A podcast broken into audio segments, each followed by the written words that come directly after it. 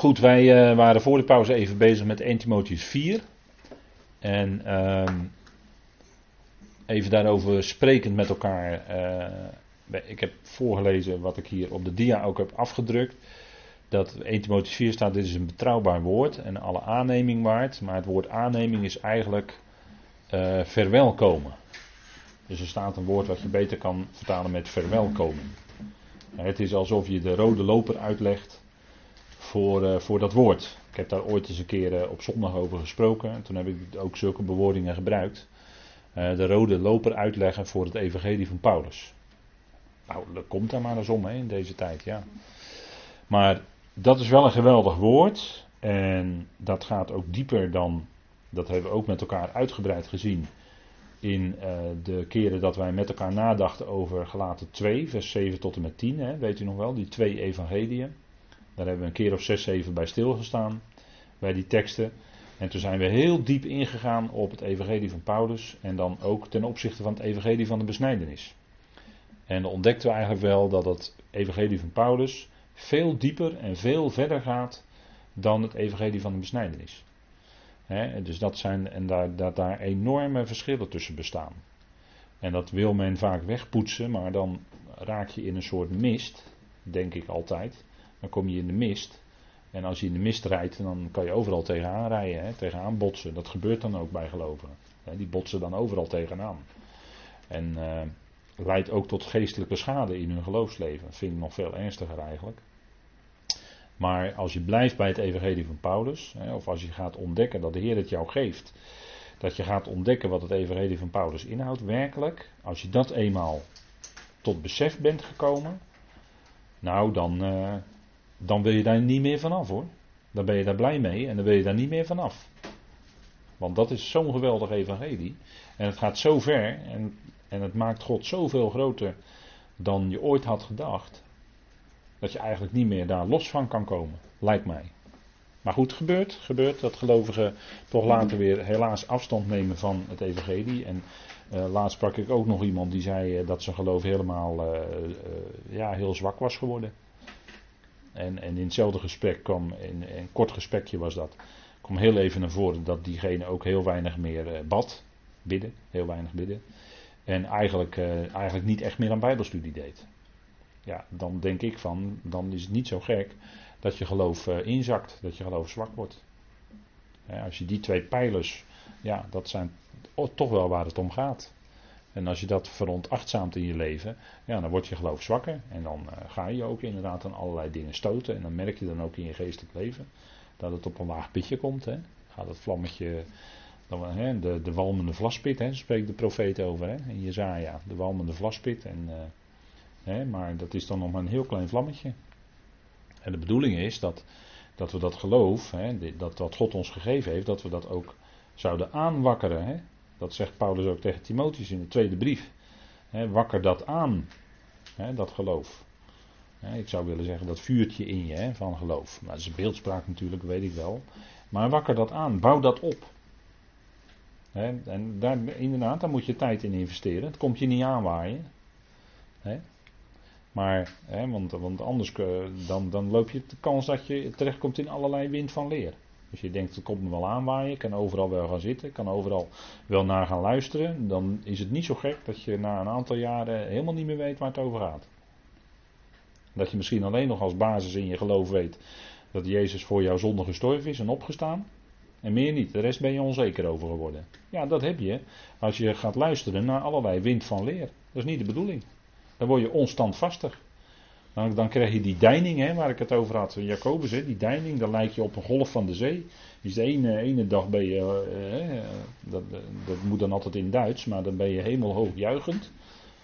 En de andere dag ben je diep in de dal. Hè. Maar als je nou een constante, hè, een constante, de constante kracht van God wil ervaren in je leven. Nou, als je je nou constant voedt met die woorden van het geloof en van de uitstekende leer. Ik sta elke dag in de file, heb ik oordopjes in, dan luister ik. Ik sta toch maar in die file. Al die auto's om je heen. Heen en terug naar je werk. Nou, wat kun je dan? Je kan je de radio aandoen of je kan een cd aandoen. Hè? Met housemuziek, zo van boem, boem, boem. dat hoor je dan wel eens als je bij, in, bij het stoplicht staat. Dan denk ik van nou, die wordt lekker, uh, lekker weggedreund die naast mij. Dan ben ik blij dat ik weer op kan trekken. Dan hoor ik tenminste weer wat er in die oordopjes naar binnen komt. U begrijpt dat dat niet uh, housemuziek is. Maar wat anders. Wat je opbouwt. Wat je rust geeft. Wat je, wat je, weer, uh, wat je weer nieuwe moed geeft. Omdat je die woorden weer hoort. Heb je nodig. Moet je doen. Of als je aan het hardlopen bent of aan het fietsen. Of uh, aan het fitnessen in de fitnessschool. Hè? Nou, dan kan je allemaal die oordopjes in doen. Allemaal activiteiten. Geweldige uitvinding hoor. Oordopjes. MP3. Hartstikke goed.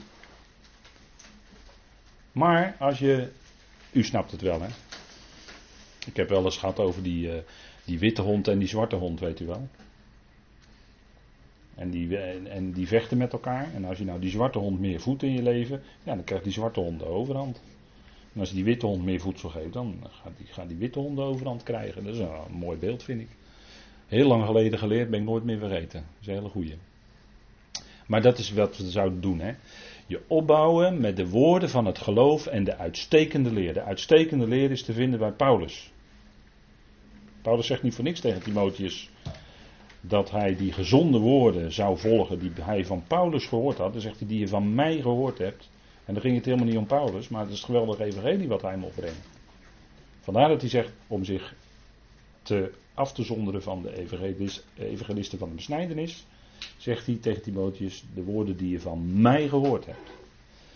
En Timotheus als Paulus gevolgd, was hem volledig gevolgd staat er in 2 Timotheus 3, in zijn onderwijs, in zijn leer, in zijn doen en laten, in zijn geloof, in alles. Daar zou, zo die weg zouden we gaan als een Timotheus. Nou, dat is, dat is, dat is, dan ben je de, de, de weg die echt uh, tot opbouw is. Hè? En, en die ook de, het, het geloof opbouwt. Kijk, God geeft geloof. God geeft geloof. God geeft geloof. Wie opent een hart? Dat doet de Heer bij Lydia. Handelingen 16. Er staat in Handelingen 16, vers 14: De Heer opende haar hart, zodat zij aandacht gaf aan hetgeen door Paulus gezegd werd.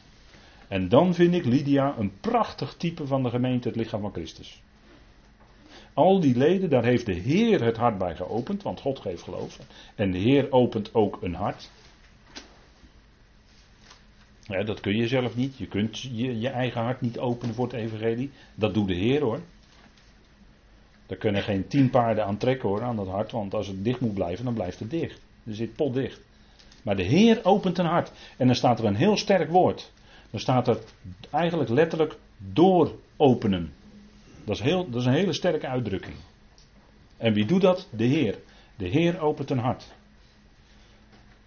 En degene die daar uh, over discussiëren willen, die kunnen discussiëren wat ze willen, maar het staat er gewoon. En dan houdt alle discussie snel op hoor.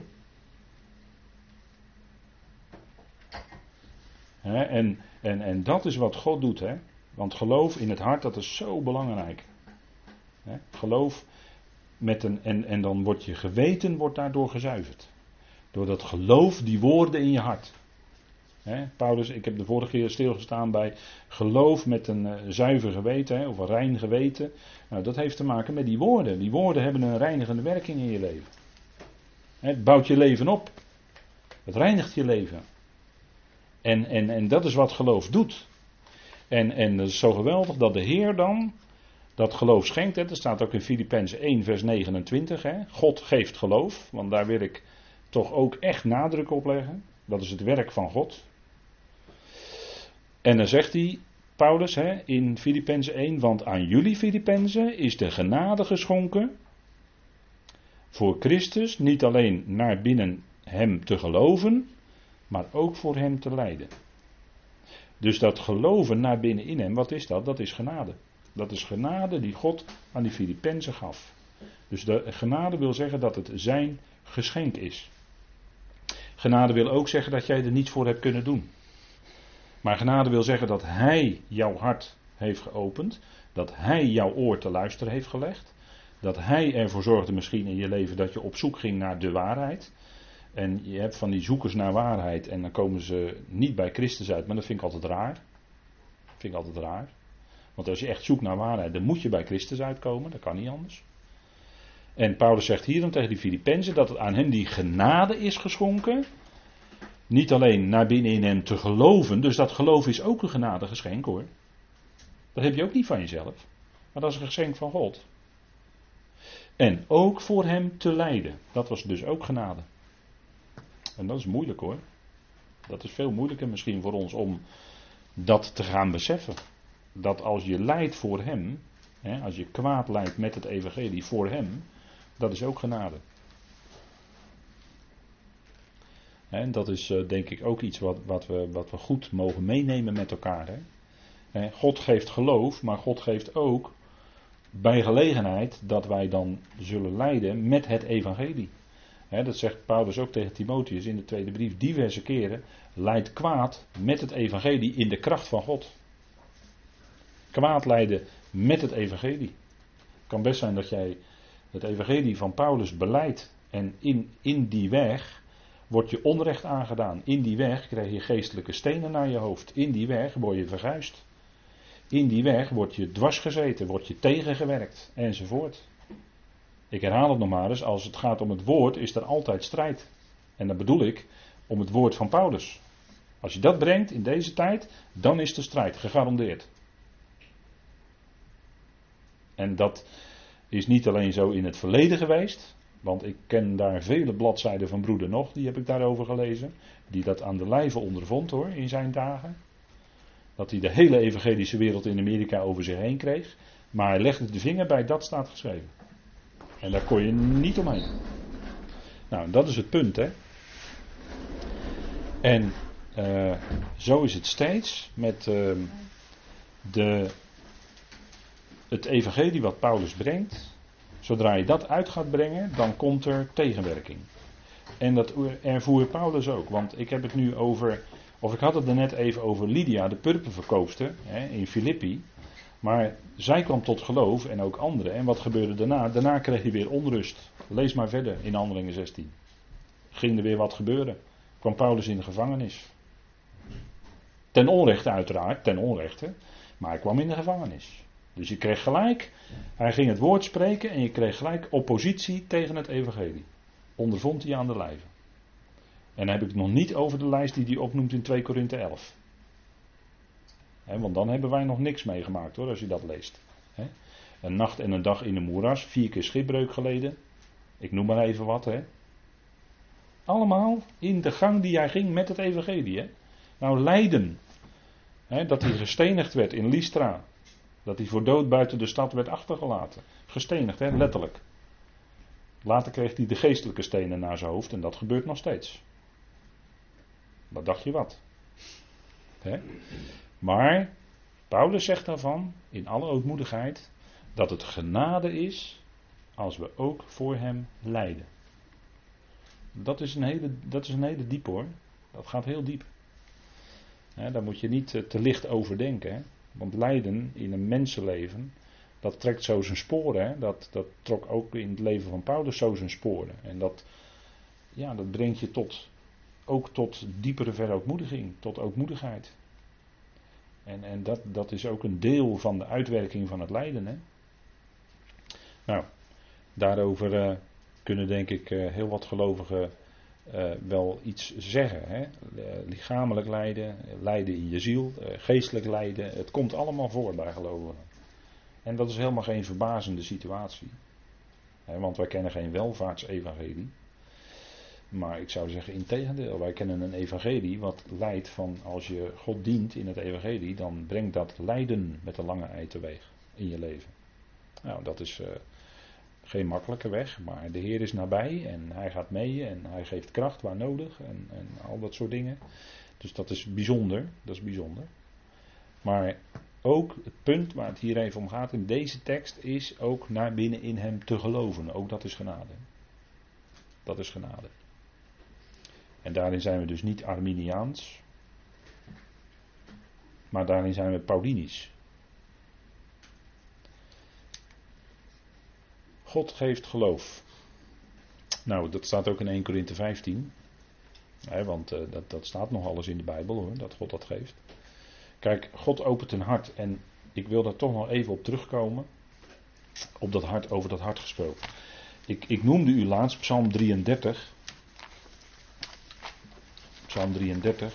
Volgens mij was het toen ik sprak over uh, Paulus op de Areopagus, heb ik die tekst genoemd. Psalm 33. Dan heb ik volgens mij ook een tekst aangehaald. Maar in die tekst staat ook iets bijzonders over het hart.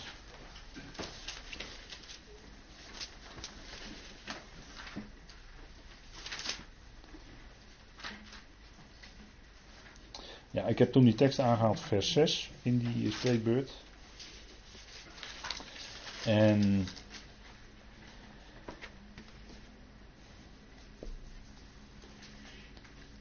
daar wordt ook iets gezegd over het spreken van God. Hè? Um, vers 8 en 9 wil ik dan even met u lezen. Laat heel de aarde voor de Heer, voor JW, vrezen. Laat alle bewoners van de wereld bevreesd zijn voor Hem, want Hij spreekt en het is er. Hij gebiedt en het staat er. Kijk, dat is de kracht van het woord van God. Hè? Hij spreekt en er gebeurt iets, het komt tot stand. Hij spreekt zijn beloften uit, waar we vanavond over begonnen. En die beloften die zullen een keer gestalte krijgen. En dat kan soms heel lang duren, maar het gaat wel komen. En dat, we zijn ook soms bezig met het profetisch woord. Hè?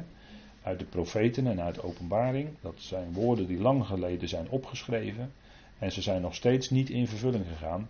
Maar reken maar dat ze in vervulling zullen gaan. Reken maar. Daar zal daar zal geen titel of jota van vervallen, maar dat zal God alles wat hij gezegd heeft, zal ook gebeuren. Niet alleen profetisch, maar ook al zijn beloften die hij gegeven heeft. Zal die allemaal vervullen. Niet alleen aan ons, maar ook aan Israël. Want het is niet zo dat het woord van God uitgevallen is. Maar hij zal zijn belofte vervullen. En in deze tijd is er misschien alleen een gelovig overblijfsel. Naar de verkiezing van de genade. Maar het zal zo zijn dat er een moment komt dat heel Israël gered zal worden, het koninkrijk in. Heel Israël wat dan gelooft, wat er dan is, wat dan gelooft. Dat zal het koninkrijk ingaan. Nou, die belofte die ligt daar. En die zal God ook vervullen aan zijn volk. Wat dacht je wat? Want zijn volk is zijn oogappel, is zijn geliefde volk. Wat je daar ook in deze tijd van kan zeggen. Maar het blijft altijd zijn volk. En dan weten we genoeg over de dingen en politieke eh, de politiek die ze voeren, enzovoort, enzovoort, enzovoort. Maar het blijft zijn volk en hij zal al de beloften die hij aan dat volk heeft gedaan, hè, zal hun ongeloof, het geloof van God er niet doen. Of ik kan ook vertalen, zal hun ontrouw de trouw van God buiten werking stellen. Dat zijn verder, zegt Paulus dan. Dat zijn verder. God is trouw aan zijn belofte. Hij zal zijn woord vervullen. Hè? Want hij spreekt en het is er. Hij gebiedt en het staat er. En hij gebiedt en dan kunnen de duizenden jaren verlopen en dan staat het er. Dat, dat is de kracht van Gods woord. Hè? Daarom is eigenlijk werkelijk God, de levende God. Want hij spreekt. En wat hij spreekt gebeurt ook. En dat is bewijs dat hij God is. En daar is geen twijfel over mogelijk. En dan in vers uh, eh, 13 staat: De Heer, of JW, ziet uit de hemel en ziet alle mensenkinderen Vanuit zijn verheven woonplaats aanschouwt hij alle bewoners van de aarde. En dan staat er, hij vormt hun aller hart. Hij let op al hun daden.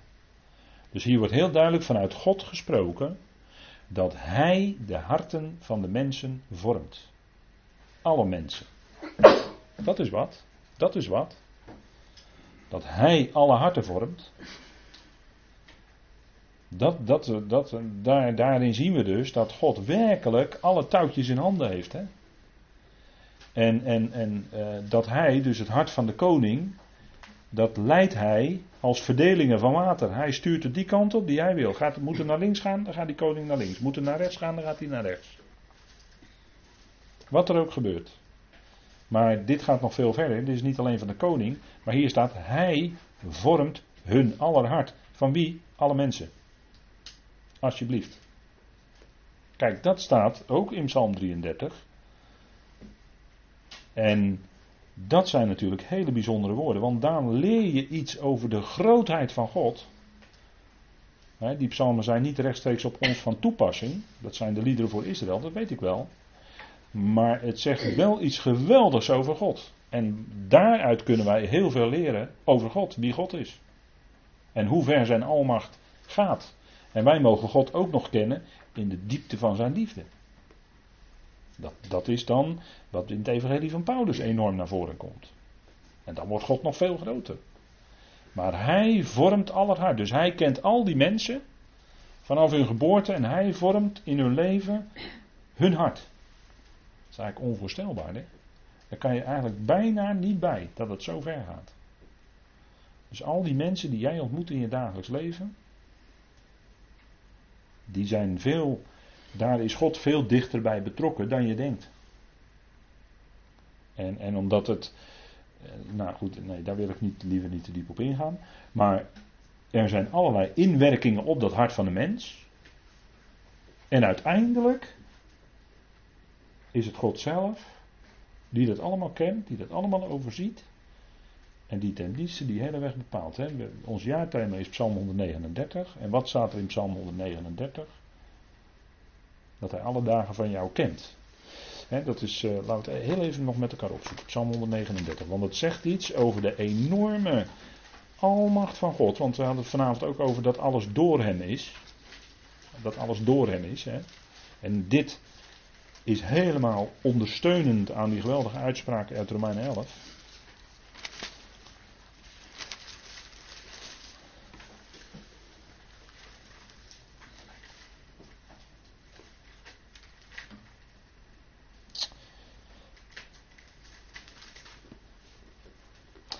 Even kijken, dan zegt David iets over al die dagen. Hè?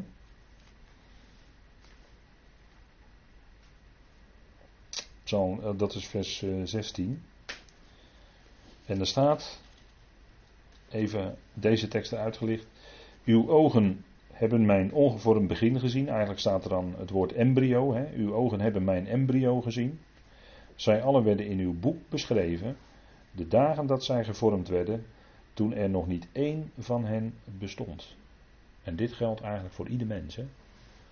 Dus God die ziet ieder mens vanaf het allerprilste begin. En God weet ook exact van tevoren hoeveel dagen iemand zal bestaan op deze aarde. Dat is, dat is toch heel bijzonder. Hè? Dan ziet u dat die geweldige almacht van God, hè, dat God alles in zijn hand heeft en dat hij alles ook ten diepste naar zijn hand zet. Hè, dat blijkt hier maar weer uit dat God dus van al die mensen, ook dus van uw, jouw en mijn leven, dat hij al die dagen tevoren al gekend heeft. Dus jouw hele loopbaan was al voor hem helemaal helder. Hij wist al precies al die dagen, hij kende precies al die dagen die jij zal leven. Wat daarin gebeurt, wat je daarin meemaakt, wat er in je hart omgaat, want hij vormt alle hart. Hè? Dus wat er in je hart omgaat, wat er in je leven gebeurt. En noem alles maar op. Hij weet het. Hij weet het. Kijk, zo groot is God. En, en dat gaat natuurlijk heel ver. En als u het mij vraagt, dan geeft dat jou, u en mij, een enorme geborgenheid. Want hij is altijd dus heel dicht nabij. Hij weet exact wat in ons hart omgaat. Hij weet waar we mee worstelen. Hij weet waar we mee tobben. Hij weet wat er in ons leven aan de hand is. Hij weet hoe hoog de zee gaat of hoe diep het gaat. Dat weet hij allemaal. Daar is hij nauw bij betrokken. Hij heeft je lief. Ongelooflijk hè. Dat God zo alles weet en kent en in feite in zijn hand heeft. Hè? Hij heeft alle touwtjes in handen. En dat is niet zomaar een loze uitspraak hoor, maar dat is echt zo. Hè? Als je deze dingen leest, dan raak je daar weer veel dieper van overtuigd. Dan word je daar weer bij bepaald dat dat zo is. En, en God, is, uh, ja, God is zo groot en hij heeft het behaagd om dan op een gegeven moment de apostel Paulus te roepen. Die dan het hele bijzondere evangelie ging spreken. En als het niet zo bijzonder was, dan had die Paulus niet zo'n uitzonderingspositie gegeven ten opzichte van de twaalf. Dan had Paulus gewoon een van de twaalf geweest. En dan was Paulus uitgekozen om met het evangelie van de besnijdenis naar de heidenen te gaan, maar dat is niet zo. Je kan niet zeggen dat er maar één evangelie is en dat de twaalf daarmee naar de Joden gingen en Paulus daarmee naar de heidenen gingen. Nee, ik herhaal het nog maar eens een keer. Er zijn twee evangeliën. En het ene was met, met de twaalf van de besnijdenis en het andere is van Paulus van de vooruit. Dat staat er. Dat is een heel duidelijk verschil. En als je die evangelie gaat bestuderen, moet je maar eens op de website kijken. Dan zie je een hele lange lijst van tegenstellingen. Twee evangeliën. Moet je nog maar eens een keer erbij pakken. En als je die verschillen allemaal naast elkaar gaat leggen, dan ga je het zien. Dat er zoveel verschillen zijn. En dat het zo ver gaat en zo diep gaat. En als je dat eenmaal tot je is doorgedrongen, ja, dan ben je er van altijd van overtuigd dat het ook zo is. dan is er geen, eh, wat dat betreft is er geen discussie mogelijk hoor. Nee, is Gods woord gewoon duidelijk. En dat is wat Paulus ook getuigt hier in 1 Korinthe 15. Hij zegt, maar in de genade van God ben ik wat ik ben. En zijn genade aan mij is niet vergeefs geweest. Integendeel. Ik heb mij meer ingespannen dan zij allen. En met zij allen bedoelde hij de apostelen van de besnijdenis. En dan zegt hij, want dan zou je kunnen zeggen, nou, nou Paulus, je matigt je nogal wat aan hoor, dat jij dan meer hebt gedaan dan al die anderen. Hè? Ik, hoor het, ik hoor het al zeggen. Maar dat is helemaal niet waar, want hij zegt, kijk, niet echter ik, dus hij schakelt direct zijn eigen ik en zijn eigen prestatie, schuift hij gelijk aan de kant. Hè? Niet echter ik, maar de genade van God die met mij is. Kijk, dat was zijn kracht. En daardoor heeft hij het kunnen doen. Het was zijn genade. Maar de genade van God die met mij is. En dan zegt Paulus, of ik het dan ben of zij, zo prediken wij, hoe? In de genade van God. En zo geloven jullie, hoe? In de genade van God. dus dat prediken was genade en dat geloven was ook genade. Zo stelt hij het eigenlijk hier. En wat was nou die bijzondere genade in Paulus' leven? Wat was nou zijn kracht? Nou, daar gaat heel 1 Korinthe 15 over. Dat was de kracht van zijn opstanding natuurlijk. Dat was die genade die in Paulus' leven werkte. De kracht van zijn opstanding.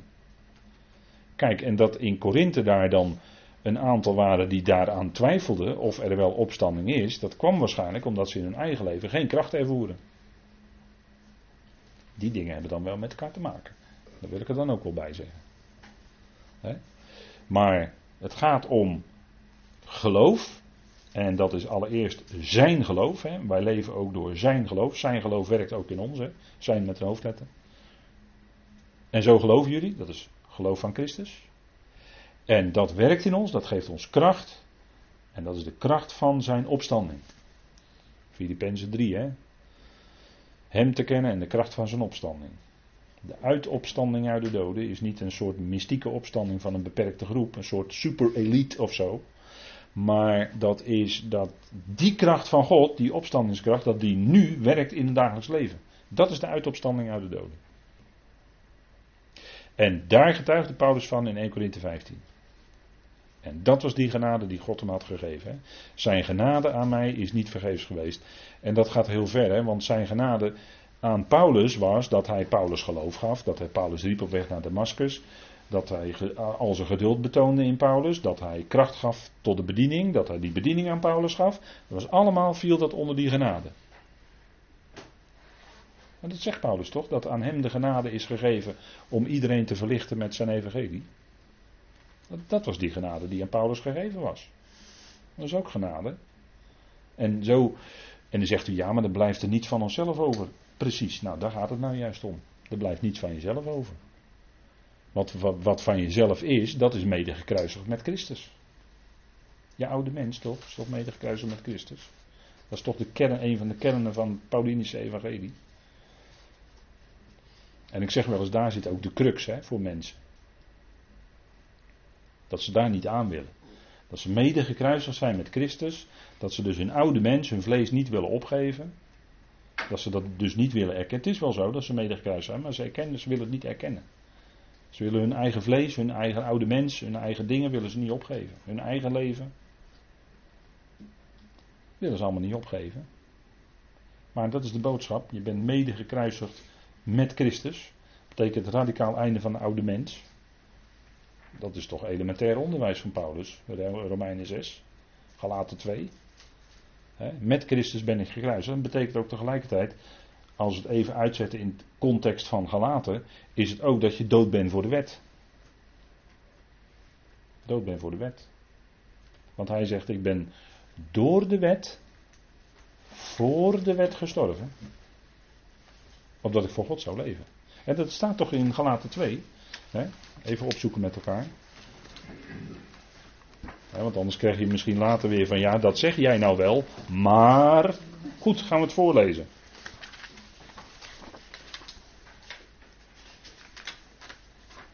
Galaten 2, vers 19. En uh, schrijft Paulus, want ik, nadruk op dat ik, hè, staat hier ego in het Grieks. Want ik ben door wet voor de wet gestorven. Opdat ik voor God leef. Ziet u het? Dus die wet was eigenlijk de oorzaak van dat hij stierf. Want de wet was geen bediening van leven, maar was eigenlijk een bediening van de dood. Want de wet predikt dat jij het niet kan. En de wet predikt dus de dood van de zondaar.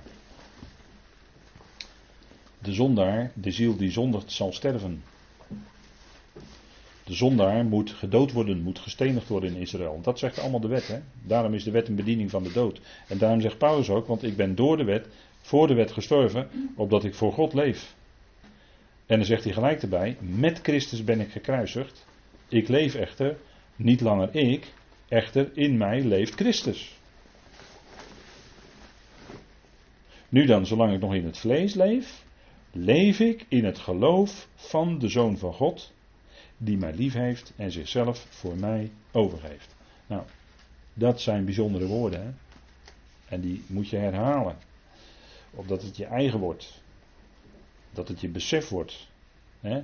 Ik leef echter, dat is het wonder. Hè? Je bent met Christus gekruisigd en dan zegt Paulus toch, ik leef echter. Niet langer ik, echter in mij leeft Christus. Je hebt als het ware een nieuw ik gekregen van binnen en dat is Christus. Dat oude ik aan de kant en dat nieuwe ik ervoor in de plaats. En moet je eens kijken wat er dan gebeurt in je leven. Dan wordt het anders. Dan wordt het allemaal nieuw. Dan wordt het van binnen allemaal vernieuwd. Dat is die nieuwe schepping die we zijn in Christus. En dat is dus uh, een paar echelons hoger dan de oude schepping, kan ik u wel zeggen. Dat is heel anders dan de oude schepping. Maar dat is een volledig nieuwe schepping in Christus. Dat oude was kennelijk niet goed, moet aan de kant. Daar moet iets nieuws voor in plaats komen. In Christus een nieuwe schepping. En dat is het leven van Christus in ons. En dat leven van Christus kan per definitie niet onder de wet zijn.